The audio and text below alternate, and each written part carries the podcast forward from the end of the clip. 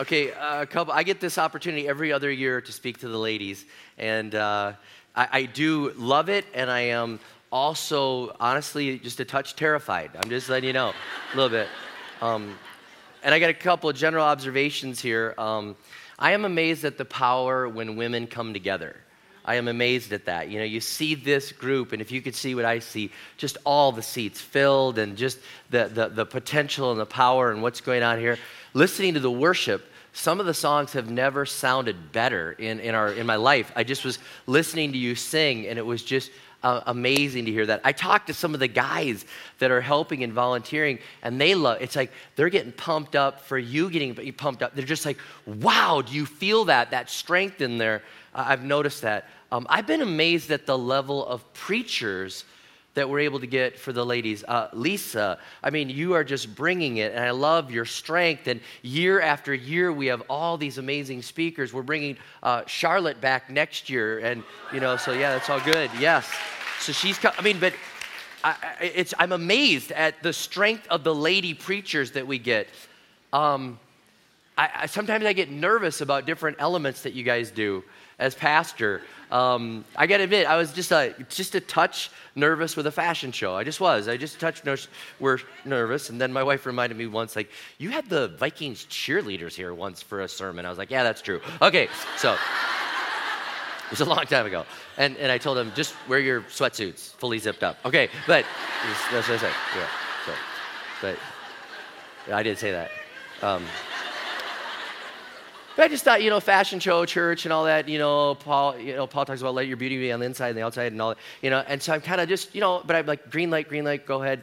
And I just gotta say, I thought it was very well done, tasteful. It was modest. It was, it was like not like this is the most expensive thing. It was good price. It, I just, it was everything that you could hope for to say, you know what, ladies do like these things. They like sparkly things. They like fashion, and it was really well done. And I thought all those that worked hard on the fashion show, again, well done. Uh, as a man observing that.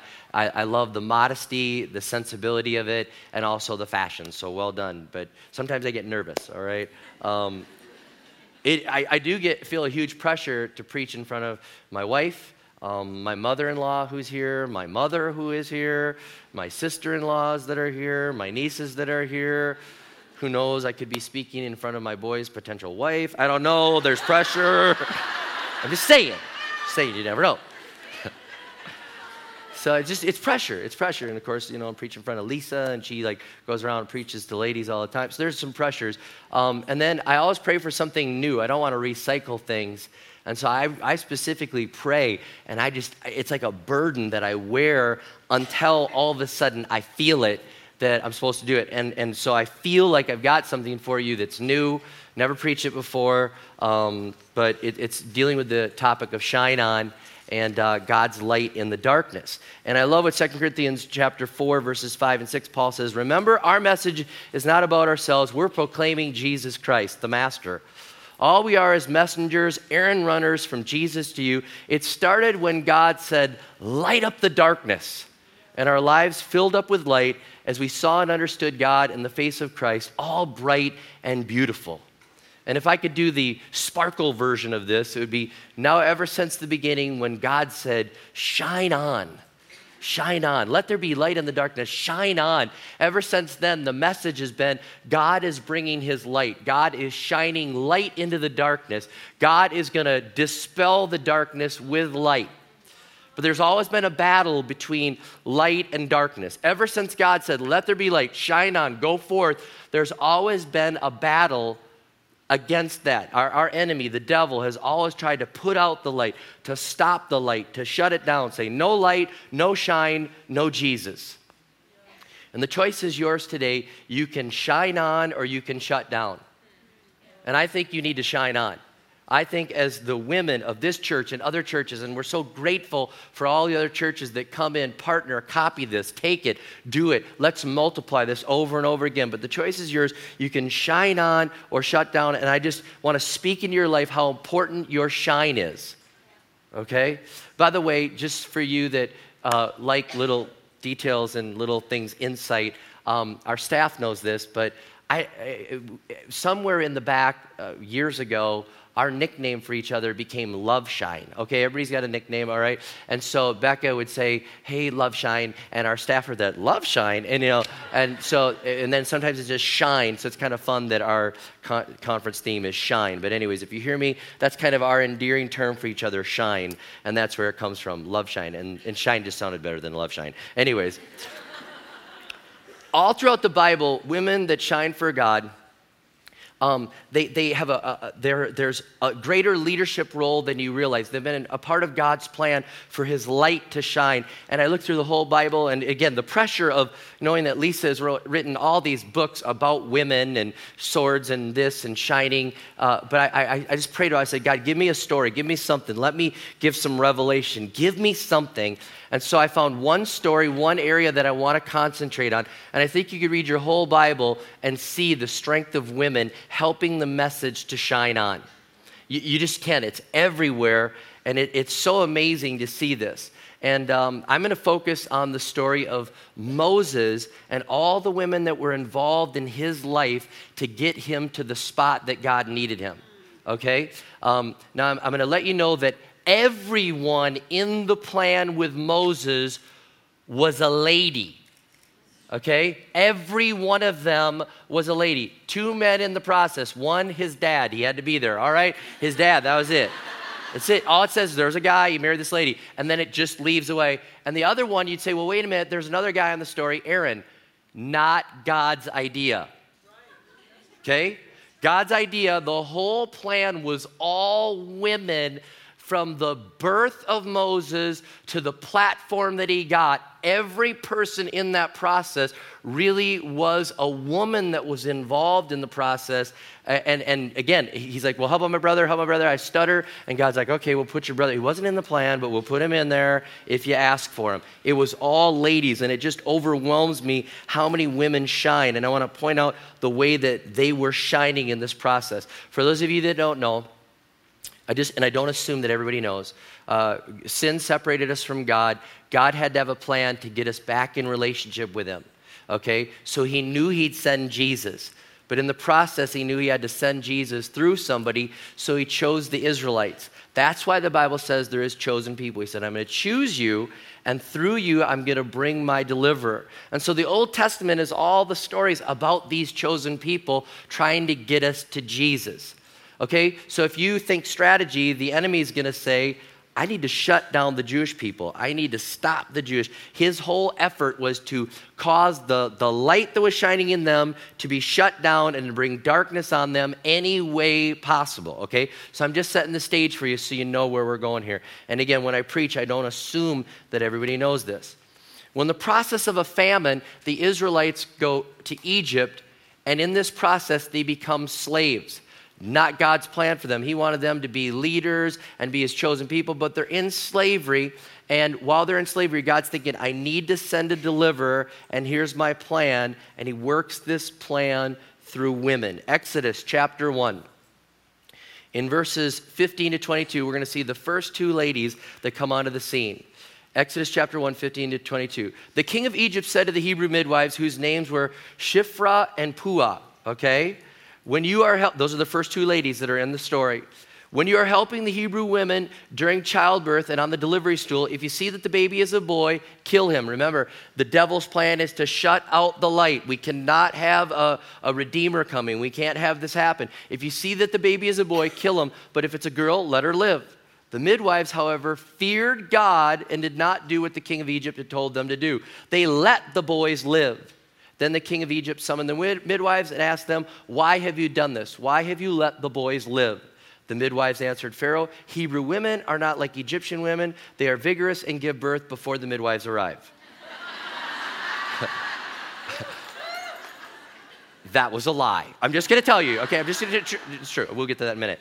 Um, so God was kind to the midwives, and the people increased and became even more numerous. And because the midwives feared God, he gave them families of their own. Then Pharaoh gave this order to all his people Every Hebrew boy that is born, you must throw into the Nile, but let every girl live. So the first two women in the plan for God's like, I've got to bring this guy to this platform, but I need some ladies. And so he works through the, the, the midwives, Shiphrah and Puah. I think they're related to Oprah. Okay, so Shiphrah, Puah.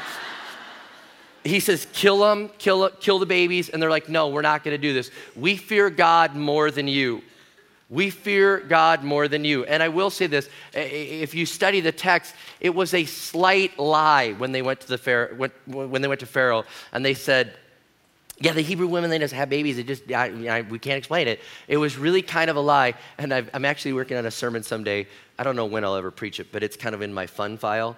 Um, it's called Slight Lie Theology. But I just, you know, so. But they did. They just kind of slightly, they, it just happened, you know, and they're trying to look for a way to say, we're going to disobey you. And here's the thing that I want to say about these two ladies women that shine on stand up for God and against wrong authorities. Women that shine on stand up for God and against wrong authorities. They just do. You are called to a higher level to stand up to your obedience to God. And sometimes there may be an authority that says you're going to do it. You say, No, I answer to a higher authority. And I know that this is always a touchy thing. Is this civil disobedience? What is this? Are you, are you going to stand up against the authority? How are you going to do this? And I know it's like a fine line that's here, but it appears that these, people, these two women are saying we have a higher standard, a higher obligation to God than to you. Now, you're in authority, you could kill us, and if you do, oh well, but we are going to obey a higher authority.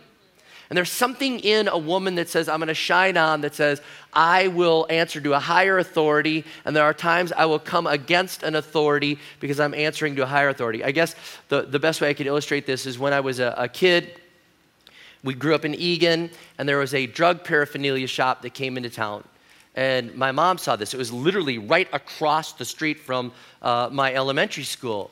And she's like, You are not putting a drug paraphernalia shop in our neighborhood you know? So she goes over there, and every day after school, we're out there picketing with our signs, you know? You know, seriously, you know, like no homework, we're picketing. And she's getting neighbors in there, and she's like, We are going, and they're like, You can't do this. She's like, Well, where can we picket? Right here. Well, then she thought, We will shame these people that are going into the drugstore, this drug paraphernalia, so we'll have a camera and we'll take pictures of everyone. So she's out there, We're taking this picture, we're sending it to the Star Tribune, you know, that's she's doing. Well, then they come over to her and they're like, Isabel, that's against the law. You can't take pictures. And she's like, Well, what if I do it with a camera with no film? And they're like, Well, that's not against the law. So she's walking around with a camera with no film. We're taking pictures of you. We're sending it to the Star Tribune. We're shutting you down. I mean, and the place was like, We're leaving to a town that has no Isabel. All right. You know. Right.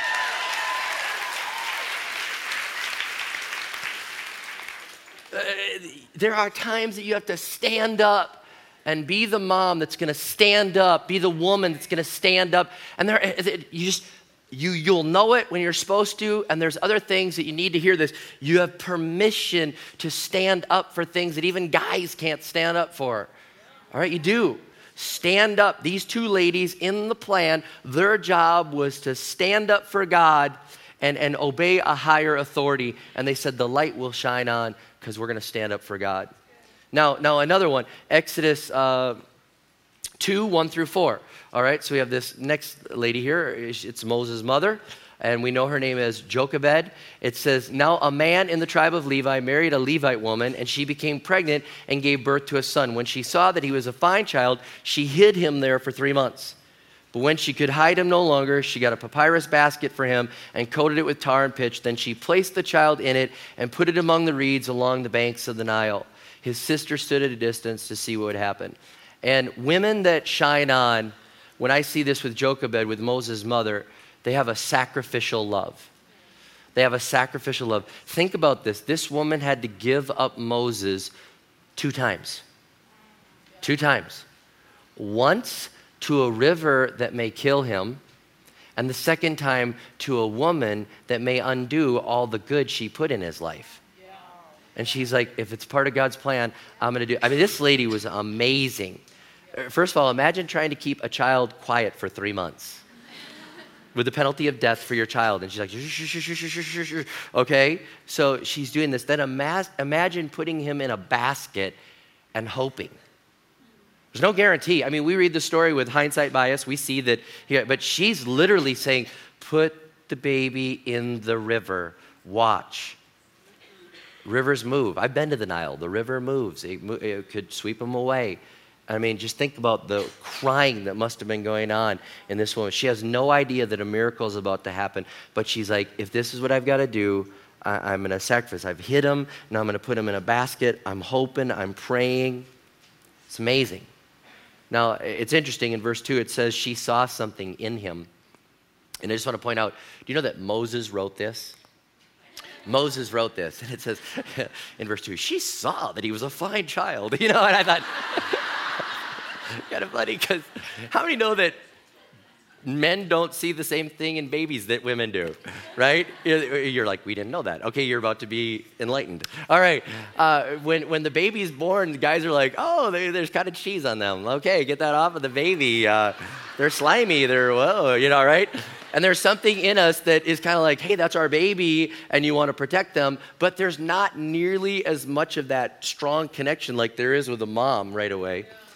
And all of a sudden, here's where the connection happens. The, the moment that the dad realizes, like, these things can be trained, that's like a revelation, you know, like, you know, like you're like, do touchdown. They're like, touchdown. And you're like, oh, this is awesome. Do stinky. Yeah, yeah, that's awesome. Do the mean mug, you know, and you're like, yeah, yeah, yeah. And then all of a sudden, I'll tell you what, for a dad, there's like this revelation like, oh, whoa, they can be trained, they can be mimicked, they're gonna mimic me. What am I living like? Oh my goodness, wow. Oh, it is it's like a heavy but i'm just saying moses like he had something on him that just he was just taking a little editorial privilege there i think anyway and, in the midst of this, she, she lets him go. She does this. And, and can I say this, women, you make some of the greatest sacrifices to the kingdom of God. I remember having a mom come in my office and saying, I can't believe my kids and my grandkids are going off to this country where they could die. And I'm thinking, you're making a sacrifice.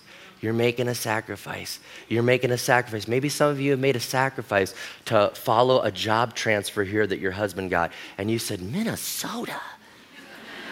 Why, Lord? Why? You know, sacrifice. You're making sacrifices. I can't even imagine. You know, there's a, again, uh, the man's perspective of going to war is like, this is go and may God be with you. And I can't imagine what it feels like for a mom. Like, you are in me and I'm sending you and I'm praying for your safety every day. You make the greatest sacrifices. And I think in this story, it, it, don't miss it. She made an incredible sacrifice.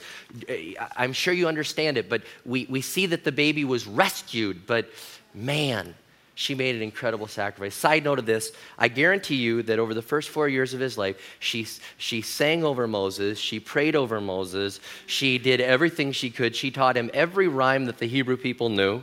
She knew that even though Pharaoh's daughter eventually was going to take Moses and try to undo all that, she knew I'm going to pound it into that boy's head, ages one through four or birth through four. And uh, isn't it amazing that scientists are now showing us that like those first four years are incredible? You put it in there, it stays in there, it's locked in there, it's down in there. And I, and I, guarantee you, what she spoke over her child, prayed over her child, uh, rhymed over her child, uh, manifest in his life later on. It had to have. And um, I just want to say this because I love live stream that we have. Um, but moms, please don't, please don't let live stream be a substitute to live attendance at church, okay? Okay, I just want to say this. You may live stream in bed watching the service, but your kids don't get live stream kids service, okay?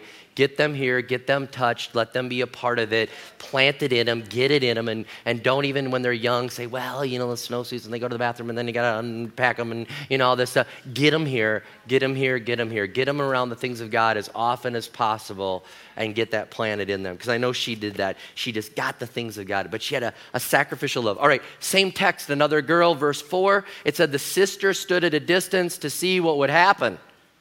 And then in verse 7, I love what his sister says. Miriam is her name.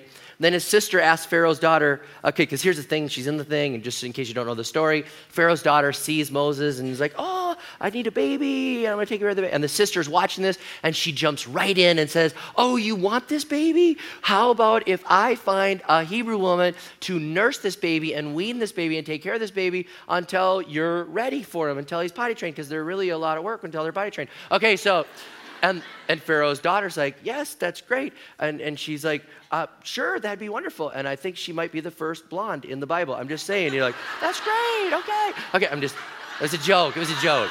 It was a joke. Tell you. Yeah. Okay. It's a joke. It's a joke. It's a joke.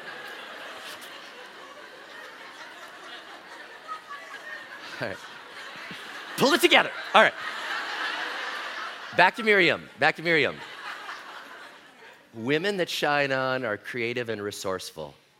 God has given you a creativity and a resourcefulness, and He wants you to use it to keep His light shining on. He wants you to use it. Here's Miriam, right there. How about if I go get a Hebrew woman and I have her nurse this baby until they're ready to be, and then you can do it? I mean, right there, she's using quick thinking, creative. And you ladies, you are quick thinkers, you are creative. You have all this ability. And, and I'm gonna say something, and I don't, don't want you to take it the wrong way. Hobbies are great, but use your creativity for God. Hobbies are great, but use your creativity for God. If I was trying to strategize against the church today, I would make every channel appeal to every interest that um, would distract you from using your resources for the things of God. I'd make you think about every craft, every project, everything, because it used to be that the ladies were around the church all the time all the time. We'd look around the church, and I can remember the first church I was in, Sister Gertis was there every day. Every day, Sister Gertrude, she's like, What do we need to clean? What do we need to do? Son, you need to shape up there. You know, you should shave better. You're not, I mean, she was on me. She was on every, she's like, What are we doing? We're going to do this. We're going to, let's go, let's go feed the people. Let's go take care. And, and, and she's like, I'll call the ladies. And, and all of a sudden, the ladies were gone. The ladies were gone, and the workplace took them away. And I understand that yet sometimes in our economy that has to happen. And then all of a sudden, but now it doesn't, it, it seems to me as your pastor or as a pastor, if you're visiting, that it seems like Martha Stewart's, Stewart's demanding your creativity, and Pinterest is demanding your creativity, and HGTV is create, demanding your creativity. And then we say, Can we have uh, help for some Sparkle team people? It's like, I'm busy, I'm busy, I'm busy. I got this, I got this, I got this. I'm just saying, God's given you your creativity to advance the kingdom of God. Don't let a hobby be a distraction, okay? Let it supplement it, okay? All right, receive it, okay? So Miriam uses her creativity and she is quick, she's resourceful. And we know she's amazing in her creativity because in, Exodus 15, she's the songwriter. Okay? God's delivered his people. They've conquered. They've crossed the Red Sea. And I mean, those of you that are old school that really know this one, you know that song that was, I will sing unto the Lord, for he has triumphed gloriously. The horse and the rider thrown into. She wrote it, but not that way, okay? It was a different tempo. Okay? She wrote that. She wrote that when all of Israel is dancing around and they're like, Miriam, get your timbrel, timbrel down and sing and dance and, and dance around. I mean, and shout. She was leading the creative expression of praise and worship going on. Okay, so we know that women that help the message shine on are creative and resourceful. Okay? Now, now same text again, verse 6. This is Pharaoh's daughter. She opened the, the basket and saw the baby. He was crying, and she felt sorry for him. This is one of the Hebrew babies, she said. And remember, then Miriam jumps in. Would you like to have this baby? Would you like me to take care of this baby? But I want to say this women that shine on are compassionate. Women that shine on are compassionate. Here's Pharaoh's daughter, and I don't want you to miss this in the text. Pharaoh's daughter, her dad is the one that says all the Hebrew babies have to die her dad. And there's something within here that says, compassion is oozing out of me. I'm not even part of the story, but my compassion is now bringing me into the story. Okay, now don't miss this. Sometimes our compassionate good works bring people far away from God into the story. Do you realize that when you go to work or your neighborhood or wherever you're going this week, shopping, hanging with friends, coffee, tea, whatever, and you talk about the compassionate good work that was done, setting women free out of human sex trafficking, it was just an offering we received, that compassion could bring people into the story. It, it can. All of a sudden, there's something within women that compassion rises up and they're compelled to be a part of the story. So she was compelled through compassion to be part of the story. It's her dad that's standing against this, and, and she's like, I don't care. I am going to, to be a part of this. I am going to shine on in my compassion. So use your compassion to help the light of Jesus shine on. Use your compassion in the church, in the ministries, in the local project to help the light shine on because that compassion. Um, it gives authority to the message we preach. That compassion gives authority, that we care for all people where they're at. All right? One more lady here in this story women that shine on do whatever it takes. And this lady, you're going to see that she does whatever it takes. Lady, lady, later on, um, Moses uh, is raised. He knows that he's Hebrew. He knows that he's different. He kills someone, goes into exile, goes out into the desert, and sees this lady, Zipporah. And he's like, she's, I'm going to marry her. So he marries her.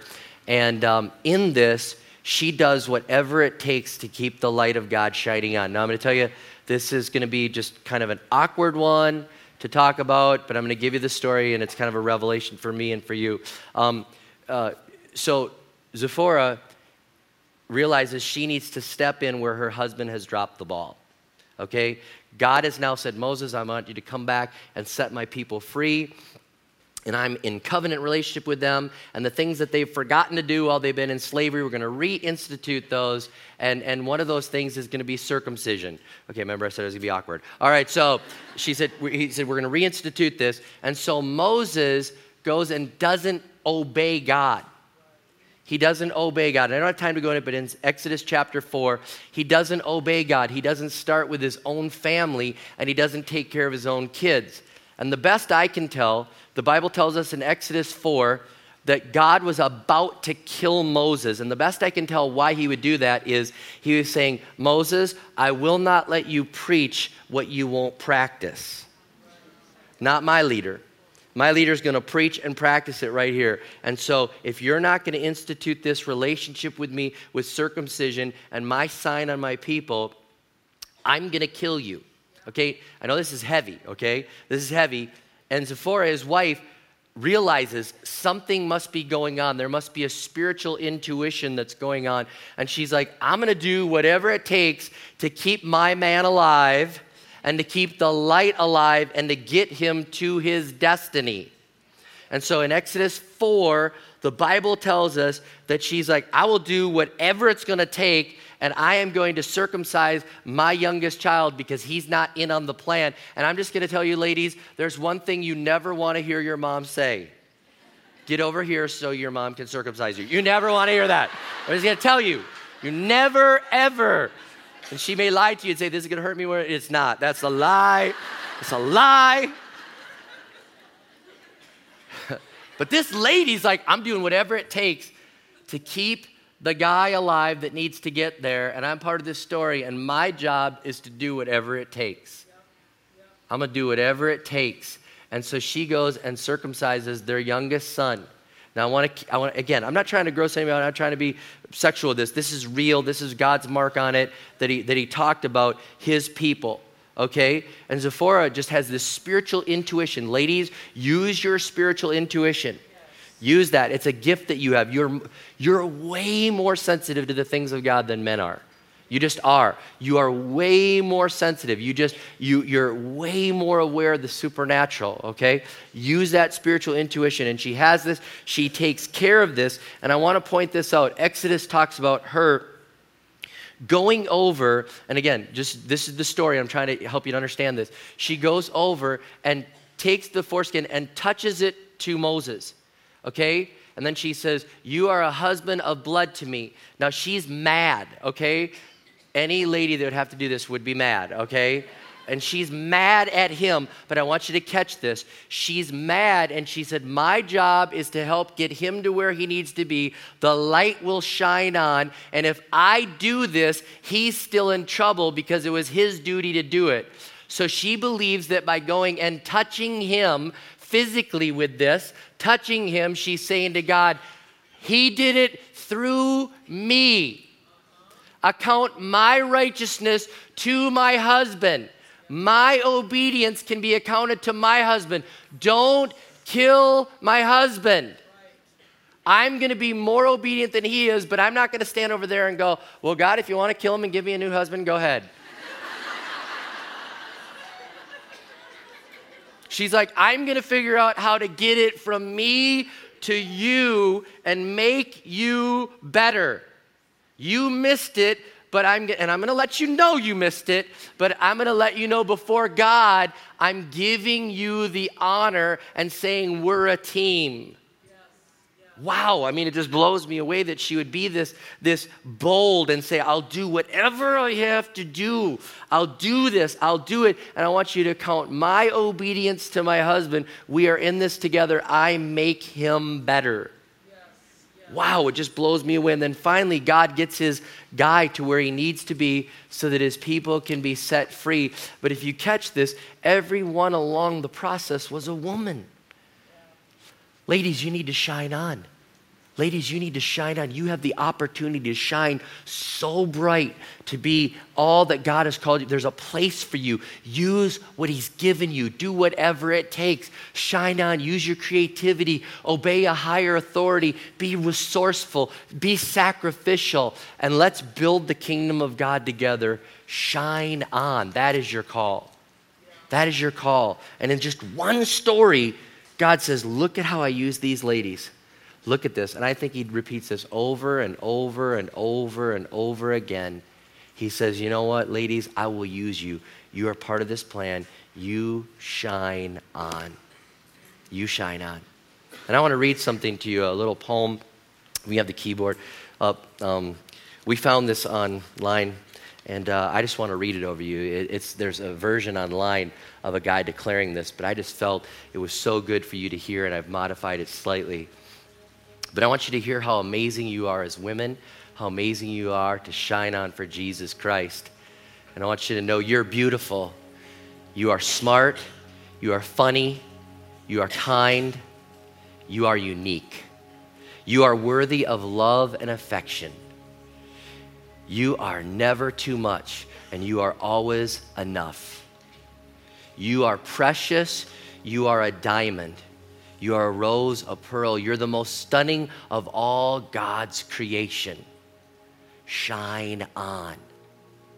You're worth more than you could ever imagine, worth more than the numbers on the scale or the hair product you use or the shoes you wear or how many girls wish they were you or how many guys wish they had you, more than the price tags on your clothes or more than the percentage at the top of your math test or the number of followers you have on Twitter.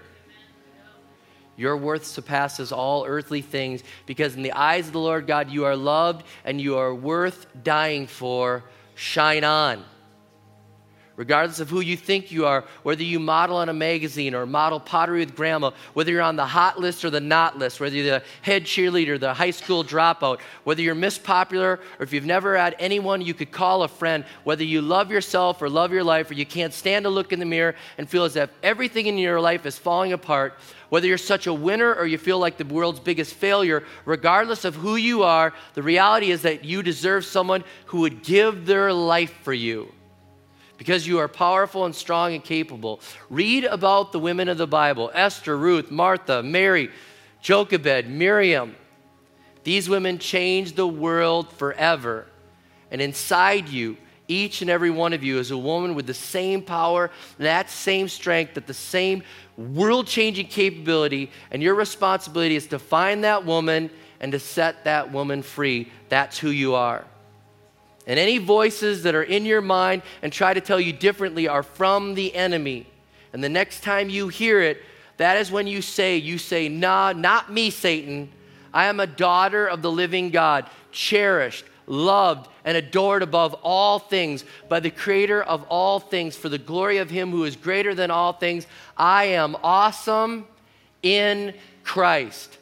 Ladies, I charge you, shine on.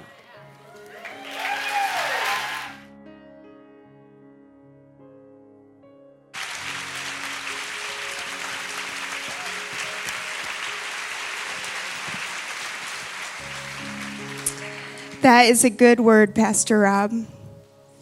I'm a little weepy. Maybe some of you are too.